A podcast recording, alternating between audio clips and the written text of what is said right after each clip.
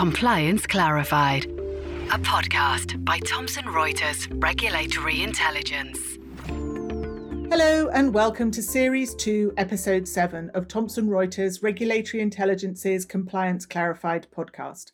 My name is Susanna Hammond, and I'm Senior Regulatory Intelligence Expert here at TRRI.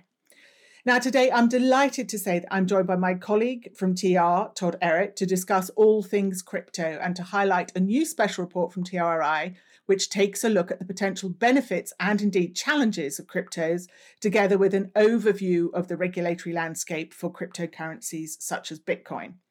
Now, we are particularly honoured today because we have a very special guest with us, Kevin Batteh. Let me take a moment to introduce Kevin a little more. He's a partner at Delta Strategy Group, a government affairs and regulatory strategy firm, where he focuses on regulatory issues and solutions related to trading in markets involving futures, derivatives, equities, and digital coins like Bitcoin. He's worked on the Hill as deriv- Derivatives Policy Counsel in the Senate, served as a chief trial lawyer at the US CFTC, and as a senior enforcement lawyer at the UK financial regulator, the FCA. He's also been involved in digital assets since before 2012, so he was an early adopter on this point. And his firm was the first in Washington, D.C. to represent blockchain companies on the Hill before the federal agencies. Now, moving on to the body of the podcast, we are looking very much at digital transformation and the deployment of crypto assets, which have such a big potential to make payments and transfers more efficient. But, and it really is a but, in order for the full benefits to be reaped, financial services firms, regulators, and policymakers are all going to have to come to terms with the rise of a whole new class of product. One of the key issues here is that of definitions, or rather the lack of consistent definitions. Regulators everywhere need to continue to work toward consistent definitions of what is, and indeed what is not inside the regulatory perimeter. Now, depending on where you look, cryptos may be treated as a currency, an investment, a security, or indeed not at all. Cryptos, Bitcoin in particular, may have gone main, mainstream even, but if they are to deliver their potential, there is absolute need for clarity about how they are supervised. So, Kevin, taking the US as an example, where are the US regulators on defining cryptos? Well, first of all, Susanna and Todd, thank you very much for having me on the podcast. It's a real uh, uh, honor uh, to get to participate. Um, and what a great question. Uh, in the United States, how are crypto assets treated by regulators? Well, the, the answer is it depends on which regulator we're talking about. Um, each US regulator views crypto assets through its own unique regulatory lens. Each of these regulators has a statute and um, a series of regulations, and they look at digital assets through that lens of their particular set of regulations. And they don't always see the assets the same way. So, for instance, um, the IRS uh, treats digital assets like Bitcoin and Ether as property for purposes of determining tax liability. So if you were to buy and sell, you'd have to calculate your short term or long term capital gains and pay tax on that accordingly. Um, but no, they don't treat it like currency. FinCEN, the, the Treasury unit that's uh, responsible for preventing financial crime, money laundering, that sort of thing, they do treat digital assets like Bitcoin as currency, and um, entities which uh, are sort of in the money transmission, money services businesses have an obligation under FinCEN to file um, uh, currency transaction reports for thresholds over $10,000, suspicious activity reports. So, very similar to a bank. Um, they have to treat these like currency transactions and report them to FinCEN accordingly. Um, the OCC has rules for banks that want to um, custody these digital assets.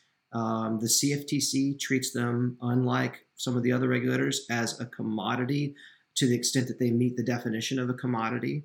Um, and then the SEC, they look at many of these and they see them as securities. Um, and uh, oftentimes they see them as unregistered or illegal securities. So it, it, really is all over the place uh, in the United States, and that is sort of a uh, uh, a construct of our regulatory regime being somewhat uh, fragmented. We have a lot of different regulators here in the U.S.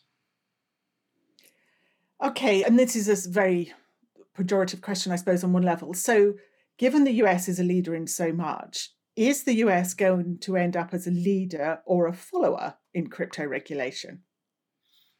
Yeah, well, that's that's that's a question that's on a lot of our minds here in Washington D.C. Um, and you know, as someone who works with a lot of companies in the digital asset space, the blockchain space, um, you know, there are a lot of businesses that uh, are dreamed up in the United States. They have U.S. founders and potentially U.S. investors, um, but their investors uh, or their lawyers are often telling them, "Hey, go to some of these other jurisdictions like Switzerland or Singapore."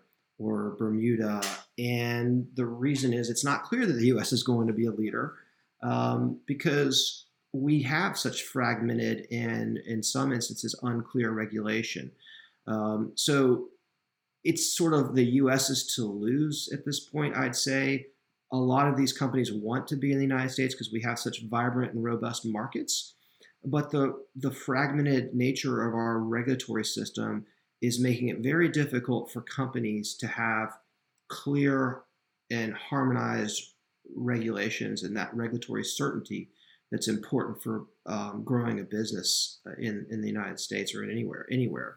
So, so Kevin, yeah. let, me, let me interrupt for one second. So, what what are the prospects for possibly resolving you know this uh, you know fragmentation or you know call it almost a turf war between the different regulatory bodies in the U.S. I know there was a bill passed in the House potentially going to the Senate, calling for a working group and coordination. Um, you know, how, how do you see some of this getting resolved, or you know, what are the prospects for resolution on, you know, this call it messy cobweb of of of regulatory bodies in the U.S. Yeah, so that that House bill um, was one that we worked on uh, pre-COVID. Uh, really, you know, proud that, that that thing at least got through the House. But uh, and that bill calls for a working group between the SEC and the CFTC, and I think those are probably the two uh, most important frontline regulators. You know, the CFTC is a market regulator, the SEC is um, you know more of a customer protection facing type regulator, um, but harmonization there would be helpful, but it's it's actually not enough um, because you still have you know 50 states and uh, they all have their own regulations and then you have all the other regulators that i mentioned before like the irs and FinCEN so um, it's not terribly promising right now. Um, there are some bright spots. We've got uh, in the senate the innovation caucus senator lummis and senator Sinema that's a bipartisan uh, caucus that's trying to promote the that sort of innovation in the us Senator, um, well, the, the, the, recently passed in the Senate by Schumer and a group of others was a bipartisan, uh, the Endless Frontier Act, and in that act they set out tech priorities for the United States to remain competitive, and they they did identify distributed ledger technology as one of those technology priorities for the United States, and that type of leadership could be helpful. But on the other hand, you have members who are they're looking at things like volatility in the crypto markets and um, some of the purported concerns over uh, carbon uh, with the mining of Bitcoin, and and so I think there are more headwinds than there are tailwinds right now in terms of getting some sort of harmonized regulation across the board for digital assets. Let, let me let me also throw out uh, a question for Kevin. Um, I think what we're seeing right now in China, um, you know, with the emphasis on uh, you know the digital yuan, this digital central bank currency, and call it a de-emphasis or a crackdown on mining and Bitcoin things. Is there any chance that something similar evolves here in the U.S. where you know it, cryptos end up taking a backseat to a digital central bank currency or viewed as maybe a competitive threat to it. Um, you know, what, what's your thoughts on that? Or, or is that is that me putting a tinfoil hat on? Well, no, look, I, I think that there are a lot of different policymakers who have in the U.S. who have very different views of um, Bitcoin and other digital assets. And while I think it will remain difficult for businesses to get the regulatory clarity they want, I, I don't think that we're in a situation where our government is going to come out like China and just try to outright ban Bitcoin. And as a, a practical matter, or and I say Bitcoin, but that's a proxy for digital assets in general. As a practical matter, um, you can't you can't ban Bitcoin, uh, and that's sort of the beauty of Bitcoin. Um, you know, it's decentralized, and it's going to go on whether or not one particular country tries to prohibit it uh, or not.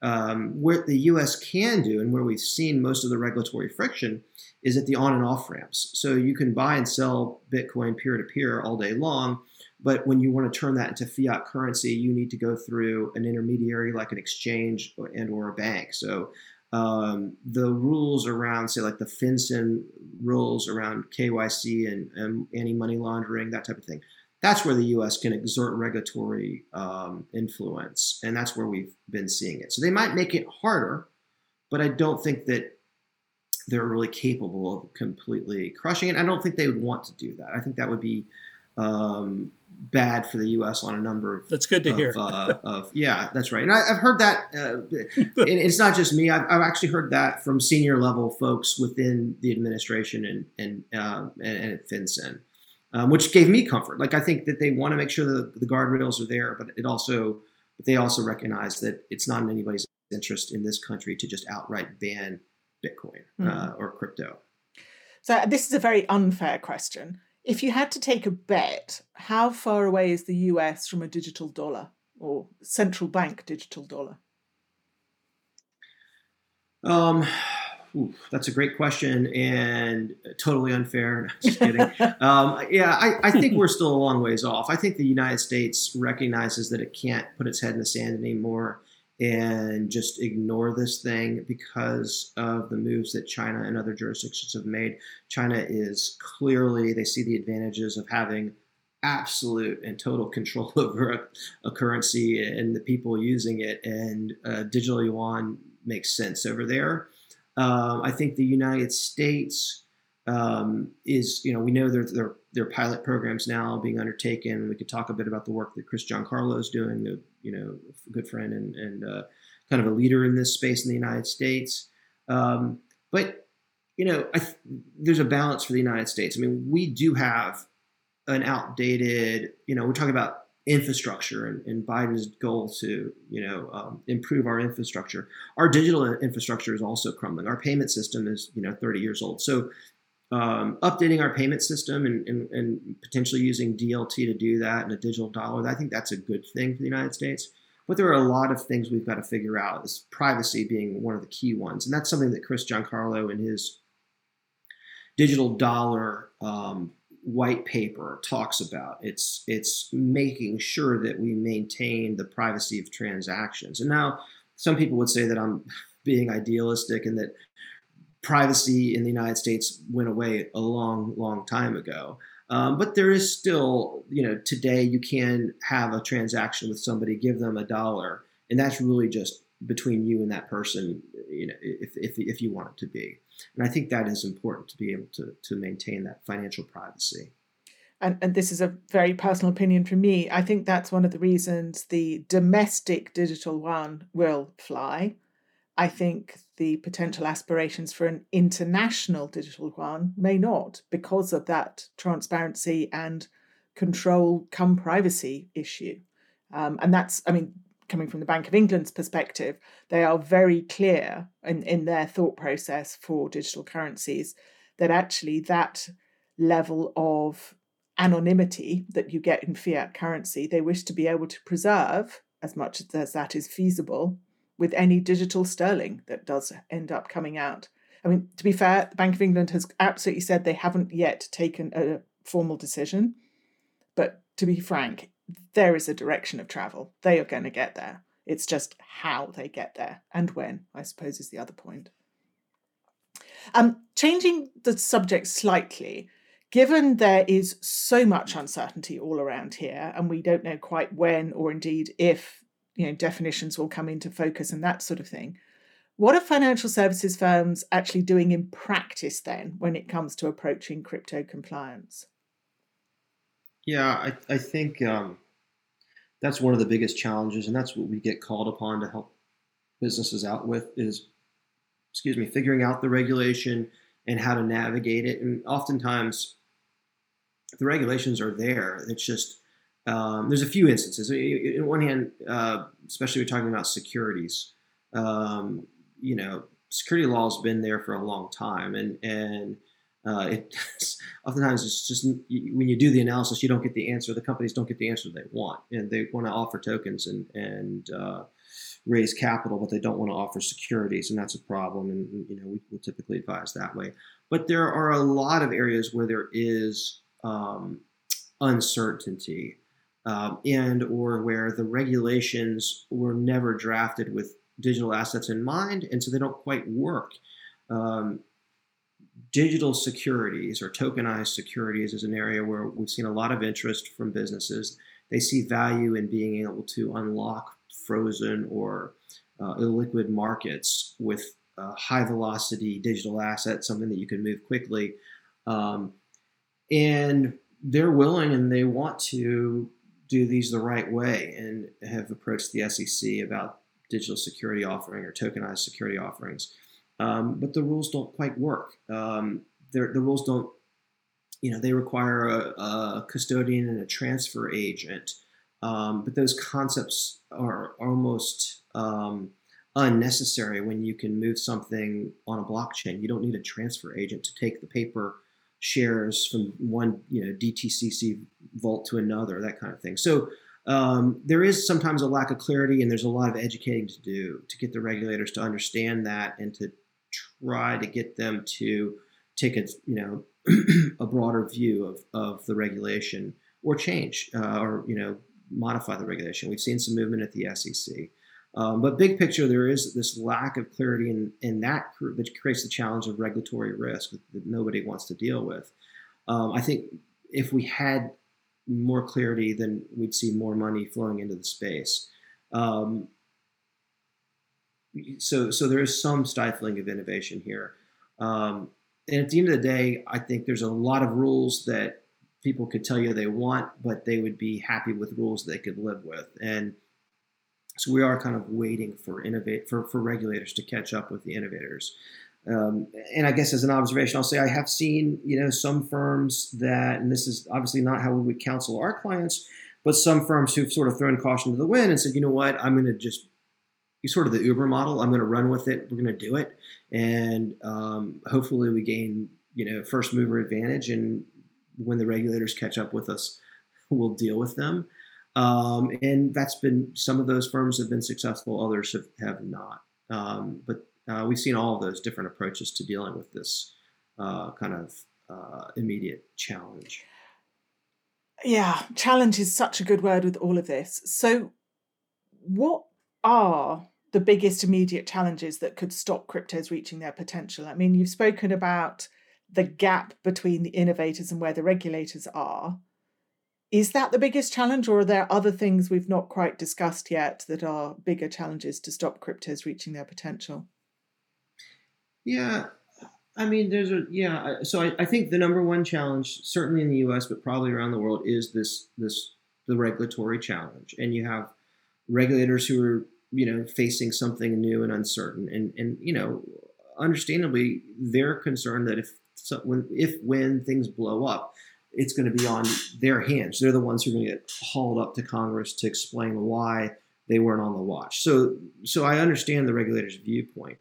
Um, and but that lack of clarity um, and that regulatory risk is certainly the, the biggest challenge. But I think there are other challenges. I'm more optimistic about the other challenges. So the markets are still not mature, and we're seeing a lot of people reinventing the wheel. Um, uh, you know, in terms of things like um, prime brokerage and just sort of the basic financial infrastructure that we had for a long time in the more mature, like equity and even derivative markets, being built up in the digital asset ecosystem. And as more and more institutional type players come in, they're bringing their know-how and skill sets from, say, prime brokerage in a equity space to the digital asset space. And so those challenges are still there. The markets aren't as mature as you would see in some of these other assets, but um, I'm pretty confident that those um, that infrastructure is being built as we speak, and it's going to be built out. And I think that's going to be a big, uh, you know, we'll see more and more smart money move into the space, more and more institutional money move into the space as um, firms build out that infrastructure. So I, I do I do stand by that the regulatory piece is is the biggest challenge. We're slightly running out of time here, which is a great shame. Um, two things as a sort of um, roundup before we go on to the takeaways and that sort of thing. Two things that are seen to be threats rather than challenges, perhaps, to um, cryptos. One is climate, and the other is cyber. Now, for those two, is it all a case of perception, or is there some basis to those threats? Do you think? Yeah, well, look, I'm I am um, probably somewhat biased, but there's a you know electricity, and I've done work in sort of traditional electricity markets in the past. You know, electricity, it's it, we talk, so, so I should back up. There's this perception that um, Bitcoin is not green. It uses it consumes a lot of energy to mine Bitcoin, and that's seen as a societal bad. Um, but at the end of the day, electricity is a commodity that's priced by the market, and if it makes sense for someone to um, turn on their dryer and dry their clothes based on the price of electricity, they're going to do it. And if it makes sense for someone to mine Bitcoin based on the price of electricity, um, then they'll do it. If, if, society has a problem with that, then that's a problem with the pricing of electricity, not with the product or the the, the behavior. Um, Bitcoin is, um, uh, you know, does consume a lot of electricity. Um, I think that the Bitcoin community is uh, looking for more and more ways to use renewable energy. Um, I was speaking with one of the largest North American Bitcoin miners the other day about sourcing power, and they said that they do not use coal just because it is just from the just from the perception and the hassle of coal-based electricity. They're they're not entering into contracts for that type of electricity. They're primarily using nuclear, hydro, and then you know solar and wind. Um, but I do think it's a big perception issue. If you think about it, Bitcoin is like the best battery in the world. It allows you to take energy from places of, of abundance to places of scarcity. You, if you have cheap, abundant electricity in one part of the country or the world for that matter, and you can create Bitcoin. So electricity is not easy to move around. Bitcoin is. So you can produce Bitcoin in a place where there's cheap energy and move it to a place where energy is expensive. It's essentially allowing you to, to move energy quickly and easily and balance the load across a national or international grid. Um, so I think that's a lot of that is, is education and perception. On the cyber piece, um, you know, I, I also think there's a perception issue here. People said, oh, uh, you know, pipeline ransomware was paid in Bitcoin. If we just get rid of Bitcoin, then we'll get rid of ransomware. Well, ransomware and terrorist attacks, all these things have been going on for a long time. The fact that the government was able to claw back or find the most of the ransom in this pipeline hack um, speaks to how good or bad, depending on your perspective, uh, Bitcoin is from a from a you know criminal activity standpoint. There's a misconception. Bitcoin is not anonymous; it's pseudonymous. Cryptocurrencies, for the most part, are traceable on a ledger, an immutable blockchain ledger, and that's that's one of the, the great features. Um, it's much easier to hide your criminal activity by taking and using a brown bag of $100 bills than it is by sending Bitcoin because there are digital fingerprints when you use uh, Bitcoin. So I think again that's more of an issue of educating lawmakers and policymakers. Thank you. So really, we are talking about a lot of perception there. A lot of perception. Um, Susanna, takeaways. if I could, sorry, no, go, go Susanna, go. if if if I could add in real quick, I, I agree with Kevin on both fronts. Um, on the ESG aspect, you know, one of the comparisons is it's a lot cheaper to make Bitcoin than it is to mine gold. You know, that's it, it's a it's an interesting you know environmental debate that people sometimes have. But from the let's say from the cyber risk aspect. Um, it's my belief, and many people that I've spoken to, Kevin included, that it's the on ramps and off ramps of you know the blockchain that is the critical aspect. What good is Bitcoin unless you can convert it into fiat currency to go spend it on cars, drugs, homes, you know, automobiles, uh, illicit activities, arms, etc you know, Bitcoin in and of itself, it has to be converted to cash inevitably. So it is those on ramps, off ramps from the blockchains, from the exchanges into fiat currency that is the critical point, which I think over time has has actually shrunk. Uh, you know, what, we cited it in the report. Um, the amount of illicit activity in Bitcoin last year was estimated to be like less than ten billion dollars, which is not a not a very large number, frankly. However, the colonial pipeline, you know, hacks and things like that seem to always capture the headlines. So that I think there very much is a perception, uh, you know, risk there or a misperception that's that continues to perpetuate uh, out there. So, just my my, mm. my two cents to add in.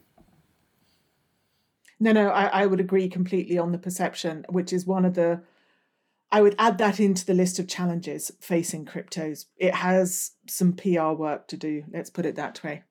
Um, so, takeaways for compliance officers. I mean, we've had a pretty wide ranging discussion here. What would you suggest are the key takeaways for compliance officers wanting to deal with cryptos?